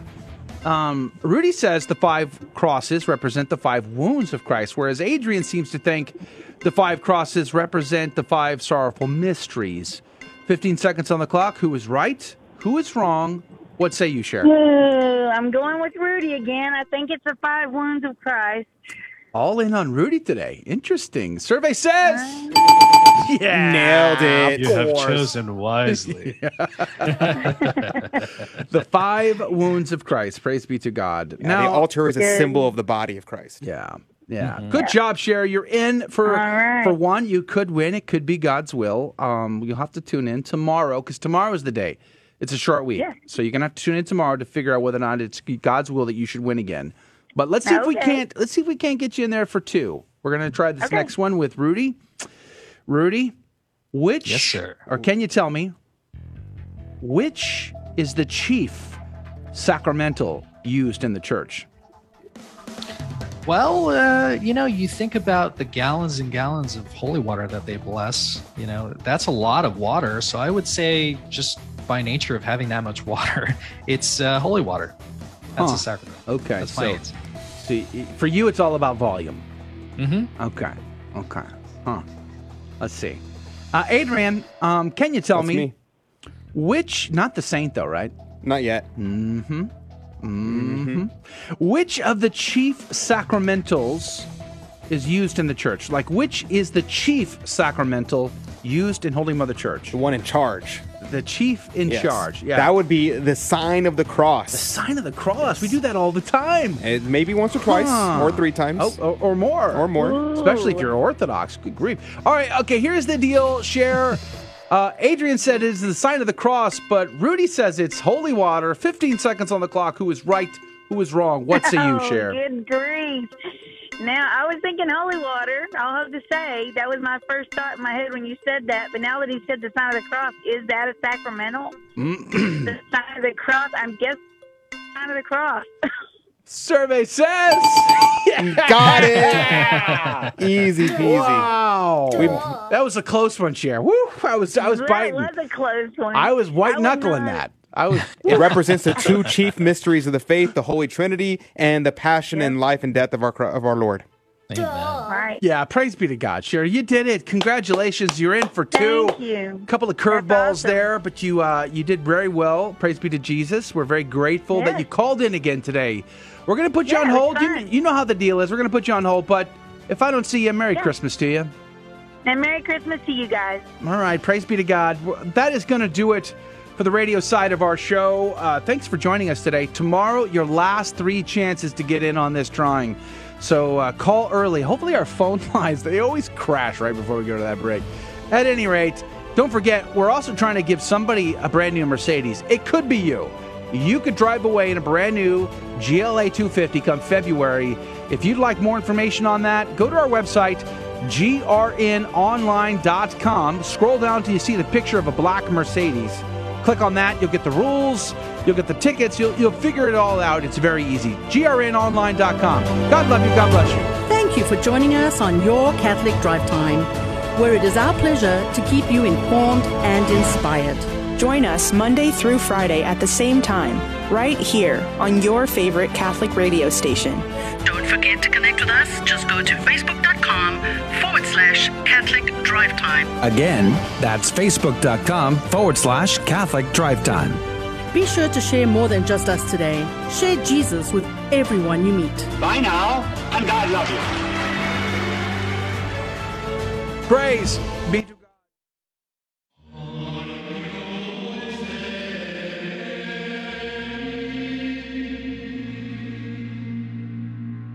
The Guadalupe Radio Network now brings you the Holy Sacrifice of the Mass from the chapel at Our Lady of Corpus Christi in Corpus Christi, Texas.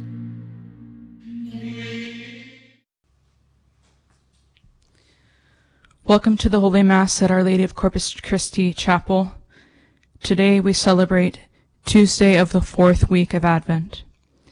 The intention for today's Mass is for all of our online viewers and for those joining us through Guadalupe Radio. The advent of our King, our thoughts must now employ. Then let us meet him on the road with songs of holy joy. The co-eternal Son, a maiden's offspring see, a servant's form Christ putteth on to set his people free. In the name of the Father, and of the Son, and of the Holy Spirit. Amen. The grace of our Lord Jesus Christ, and the love of God, and the communion of the Holy Spirit be with you all. And with your spirit. Brothers and sisters, let us acknowledge our sins and so prepare ourselves to celebrate the sacred mysteries. You were sent to heal the contrite of heart. Lord, have mercy. Lord, have mercy. You came to call sinners. Christ, have mercy. Christ, have mercy. You are seated at the right hand of the Father to intercede for us. Lord, have mercy. Lord, have mercy. May Almighty God have mercy on us, forgive us our sins, and bring us to everlasting life. Amen. Let us pray. O God, who for the defense of the Catholic faith made the priest St. Peter Canisius strong in virtue and in learning, grant through his intercession that those who seek the truth may joyfully find you their God, and that your faithful people may persevere in confessing you. Through our Lord Jesus Christ, your Son, who lives and reigns with you in the unity of the Holy Spirit, God, forever and ever. Amen.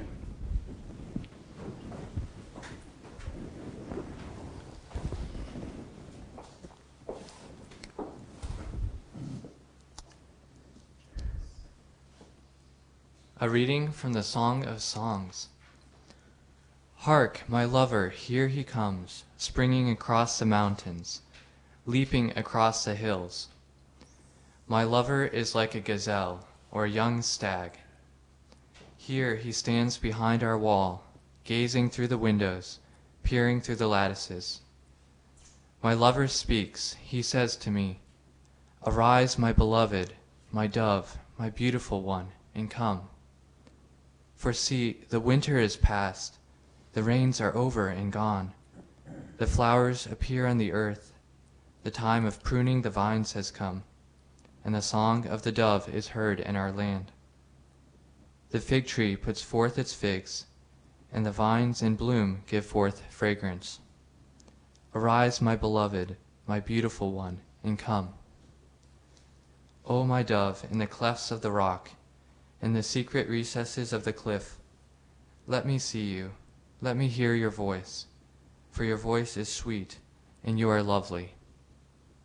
The word of the Lord. Thanks be to God. Exult you just in the Lord, sing to him a new song. Exalt you just in the Lord, sing to him a new song. Give thanks to the Lord on the harp, with the ten string lyre chant his praises. Sing to him a new song, pluck the strings skillfully with shouts of gladness. Exalt you just in the Lord, sing to him a new song. But the plan of the Lord stands forever, the design of his heart through all generations. Blessed the nation whose God is the Lord, the people he has chosen for his own inheritance. Exalt you just in the Lord. Sing to him a new song. Our soul waits for the Lord, who is our help and our shield. For in him our hearts rejoice, in his holy name we trust. Exalts you just in the Lord. Sing to him a new song. Alleluia, Alleluia, Alleluia, Alleluia, Alleluia, Alleluia. O Emmanuel, our King and Giver of law, come to save us, Lord our God. Alleluia. Alleluia. Alleluia. The Lord be with you.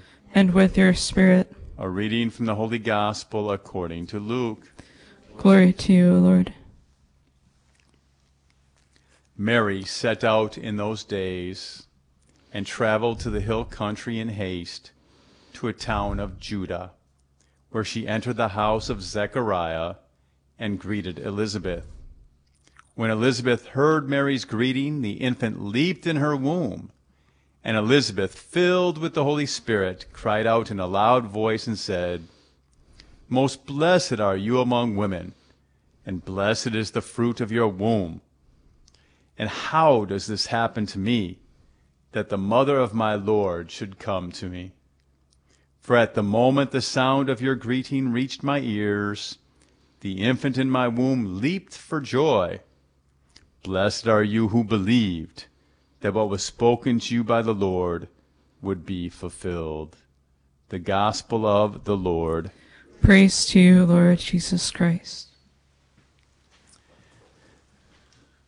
Today we have a living encounter with the living Lord Jesus Christ in the womb of the Blessed Virgin Mary in the Visitation, which is the second joyful mystery of the Most Holy Rosary.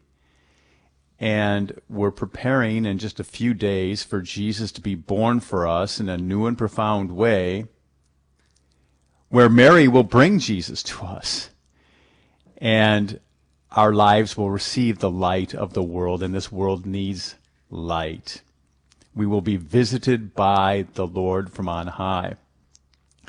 Now, the best way to prepare for Christmas, which is the third joyful mystery of the Rosary, is really to enter deeply into the first two joyful mysteries of the Most Holy Rosary.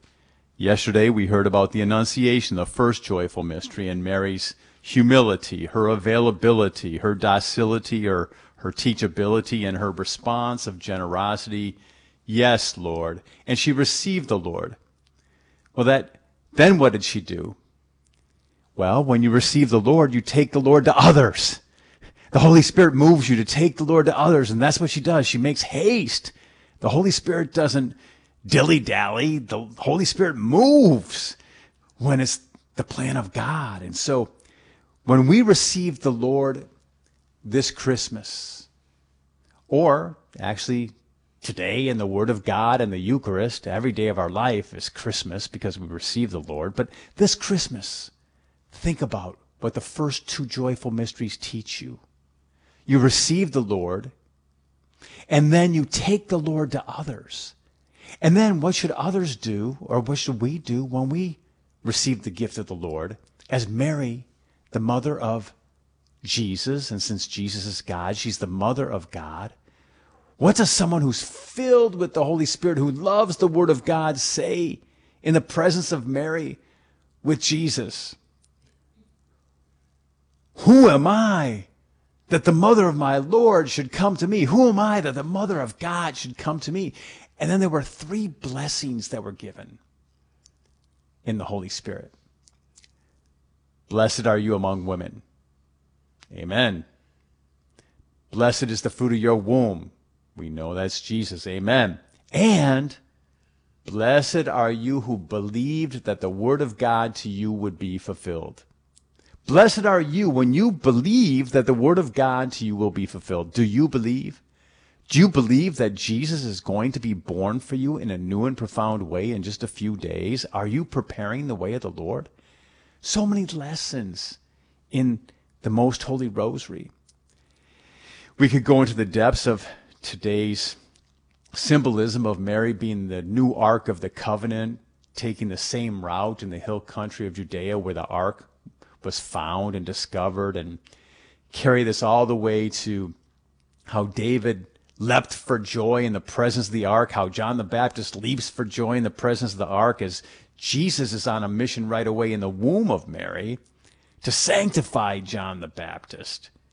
And, and by the way, there's absolute proof that life begins at conception. I mean, Jesus is in the womb less than one week, and John the Baptist in the womb six months, and, and he's being sanctified for the mission. Jesus wants to come and sanctify us this Christmas, not just save us. Yes, he wants to save us, but to sanctify us. We're to be saints.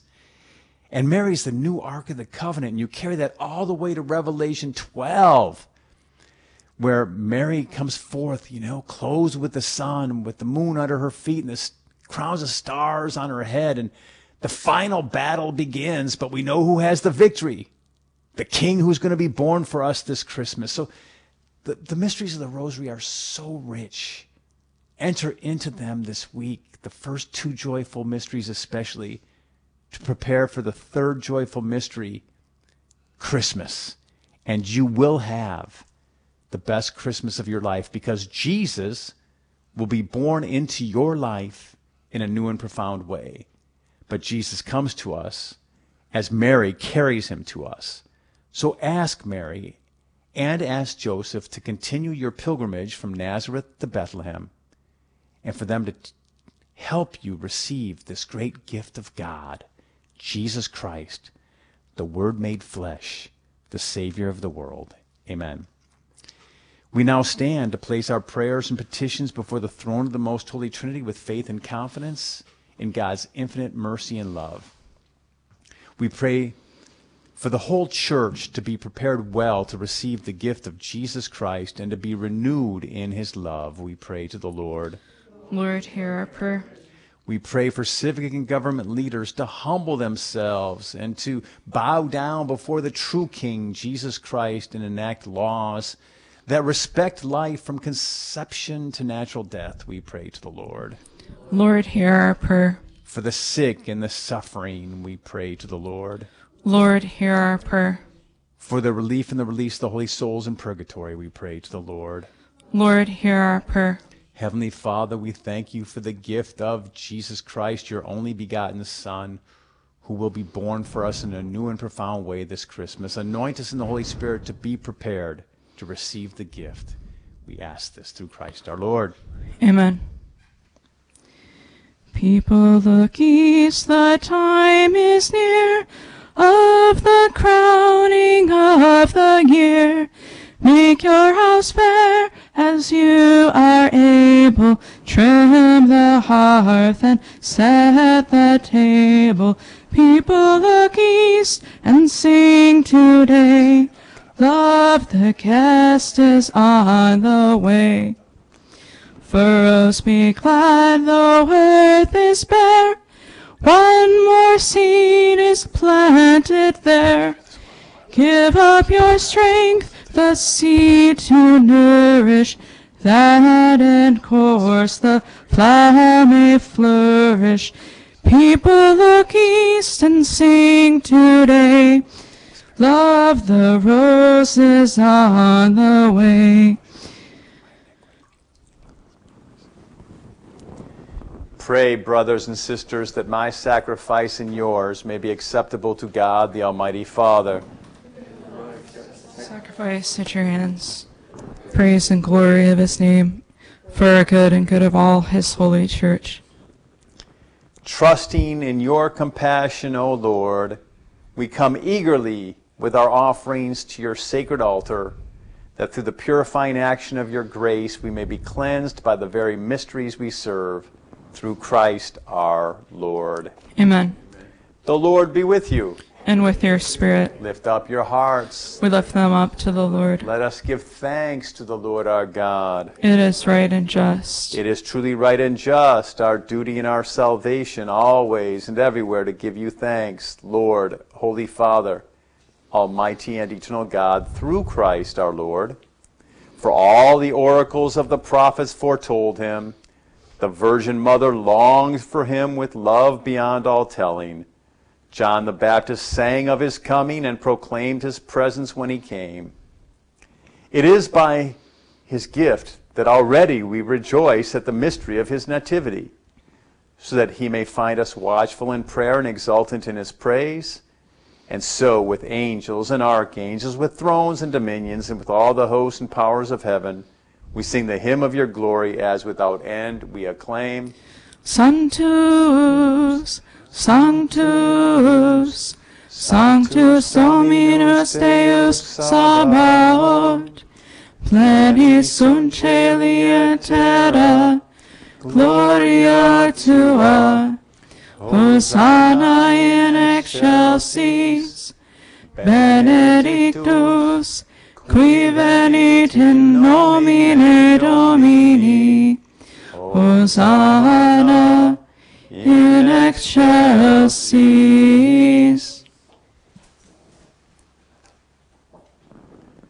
You are indeed holy, O Lord, the fount of all holiness. Make holy, therefore, these gifts, we pray, by sending down your Spirit upon them like the dewfall, so that they may become for us the body and blood of our Lord Jesus Christ. At the time he was betrayed and entered willingly into his passion, he took bread and giving thanks broke it and gave it to his disciples, saying, Take this, all of you, and eat of it, for this is my body, which will be given up for you.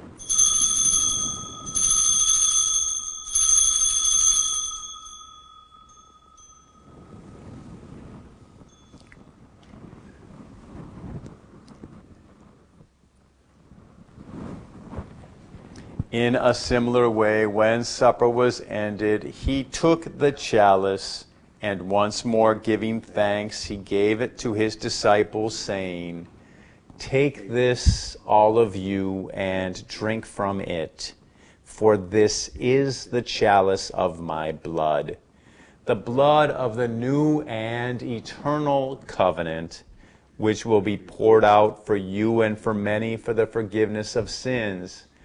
Do this in memory of me.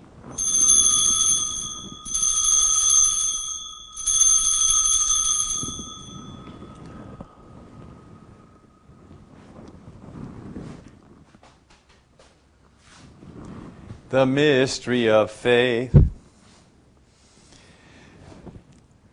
We proclaim your death, O Lord, and profess your resurrection until you come again. Therefore, as we celebrate the memorial of his death and resurrection, we offer you, Lord, the bread of life and the chalice of salvation, giving thanks that you have held us worthy to be in your presence and minister to you. Humbly we pray that partaking of the body and blood of Christ, we may be gathered into one by the Holy Spirit.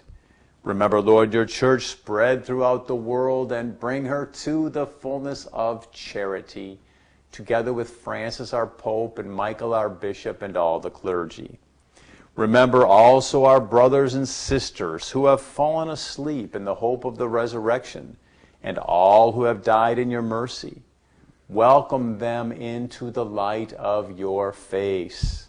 Have mercy on us all, we pray, that with the Blessed Virgin Mary, Mother of God, with blessed Joseph, her spouse, with the blessed apostles and all the saints who have pleased you throughout the ages, we may merit to be co heirs to eternal life and may praise and glorify you through your Son, Jesus Christ. Through him and with him and in him, O God Almighty Father, in the unity of the Holy Spirit, all glory and honor is yours forever and ever. Amen. At the Savior's command and formed by divine teaching, we dare to say, Our, Our Father, Father, who art, in heaven, hallowed be thy name. Thy kingdom come, thy will be done, on earth as it is in heaven. Give us this day our daily bread, and forgive us our trespasses, as we forgive those who trespass against us. And lead us not into temptation, but deliver us from evil. Deliver us, Lord, we pray, from every evil. Graciously grant peace in our days, that by the help of your mercy we may be always free from sin and safe from all distress, as we await the blessed hope and the coming of our Savior, Jesus Christ. For the kingdom, the power, and the glory are yours, now and forever. Lord Jesus Christ, who said to your apostles, Peace I leave you, my peace I give you, look not on our sins, but on the faith of your church, and graciously grant her peace and unity in accordance with your will, who live and reign forever and ever. Amen. The peace of the Lord be with you always. And with your spirit. Let us offer each other the sign of peace. Agnus Dei, qui tollis peccata mundi, miserere nobis. Agnus Dei, qui tollis peccata mundi, miserere nobis. Agnus Dei, qui tollis peccata mundi, dona nobis pacem.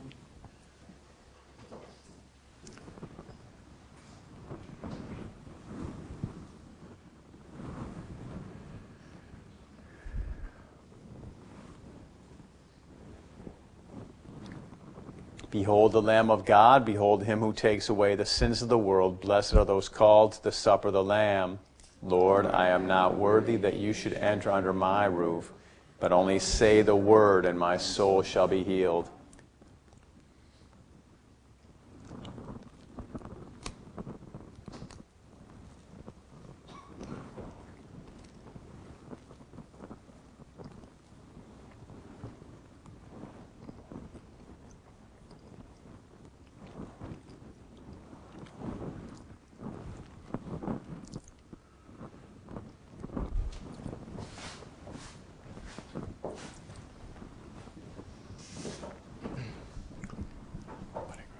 Act of spiritual communion. My Jesus, I believe that you are present in the most holy sacrament. I love you above all things, and I desire to receive you into my soul. Since I cannot at this moment receive you sacramentally, come at least spiritually into my heart. I embrace you as if you were already there, and unite myself wholly to you. Never permit me to be separated from you. Amen. O come, divine Messiah, the world in silence waits the day when hope shall sing its triumph and sadness flee away. Dear Savior, haste, come, come to earth, dispel the night and show your face and bid us hail the dawn of grace.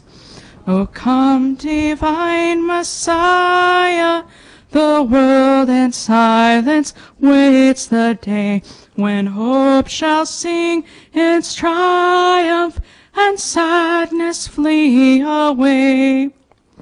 O Christ, whom nations sigh for, whom priest and prophet long foretold, come break the captive fetters, redeem the long lost fold.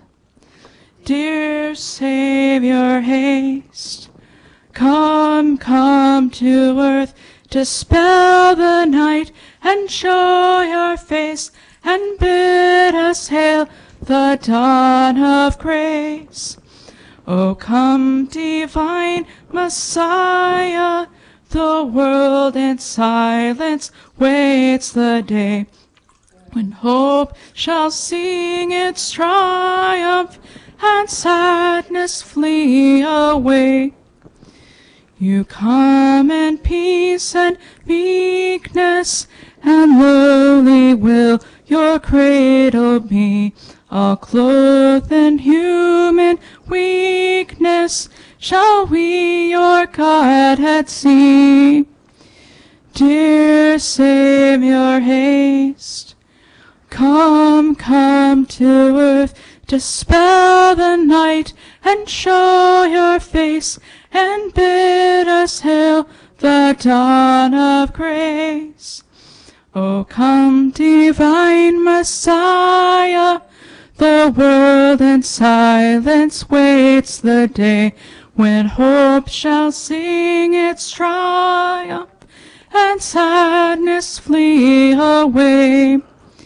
O come, divine Messiah, the world in silence waits the day when hope shall sing its triumph and sadness flee away. Dear Savior, haste. Come, come to earth, dispel the night, and show your face, and bid us hail the dawn of grace. O come, divine Messiah, the world in silence waits the day when hope shall sing its triumph and sadness flee away. Let us pray. May reception of your sacrament strengthen us, O Lord, so that we may go out to meet our Savior with worthy deeds when he comes and merit the rewards of the blessed. Through Christ our Lord. Amen. The Lord be with you.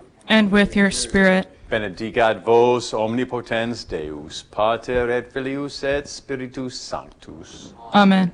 Go and announce the gospel of the Lord. Thanks be to God.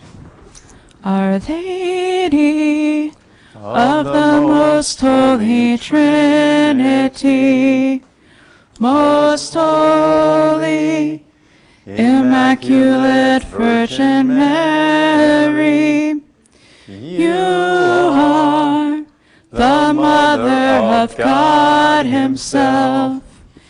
You are the Queen of all creation. You are the keeper of heaven's treasure.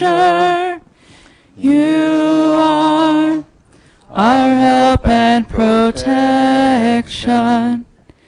Grant us.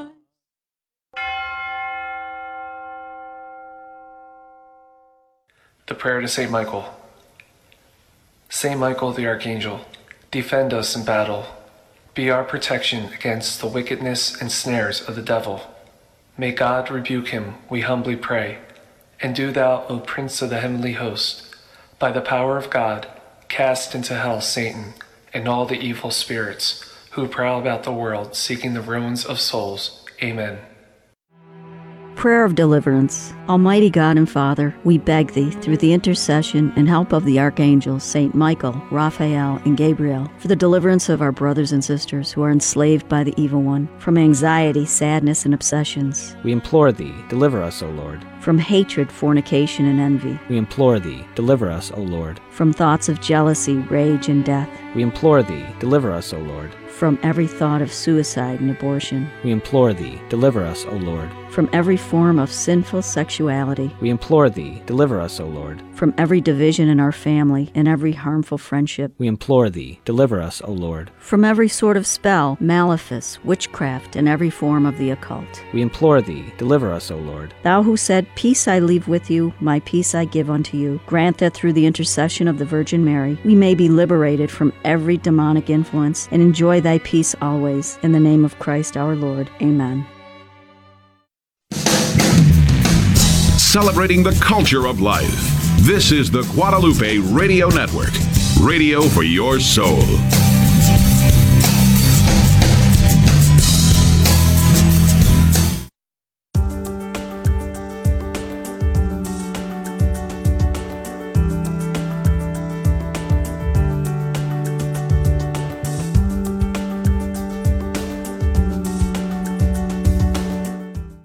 Production of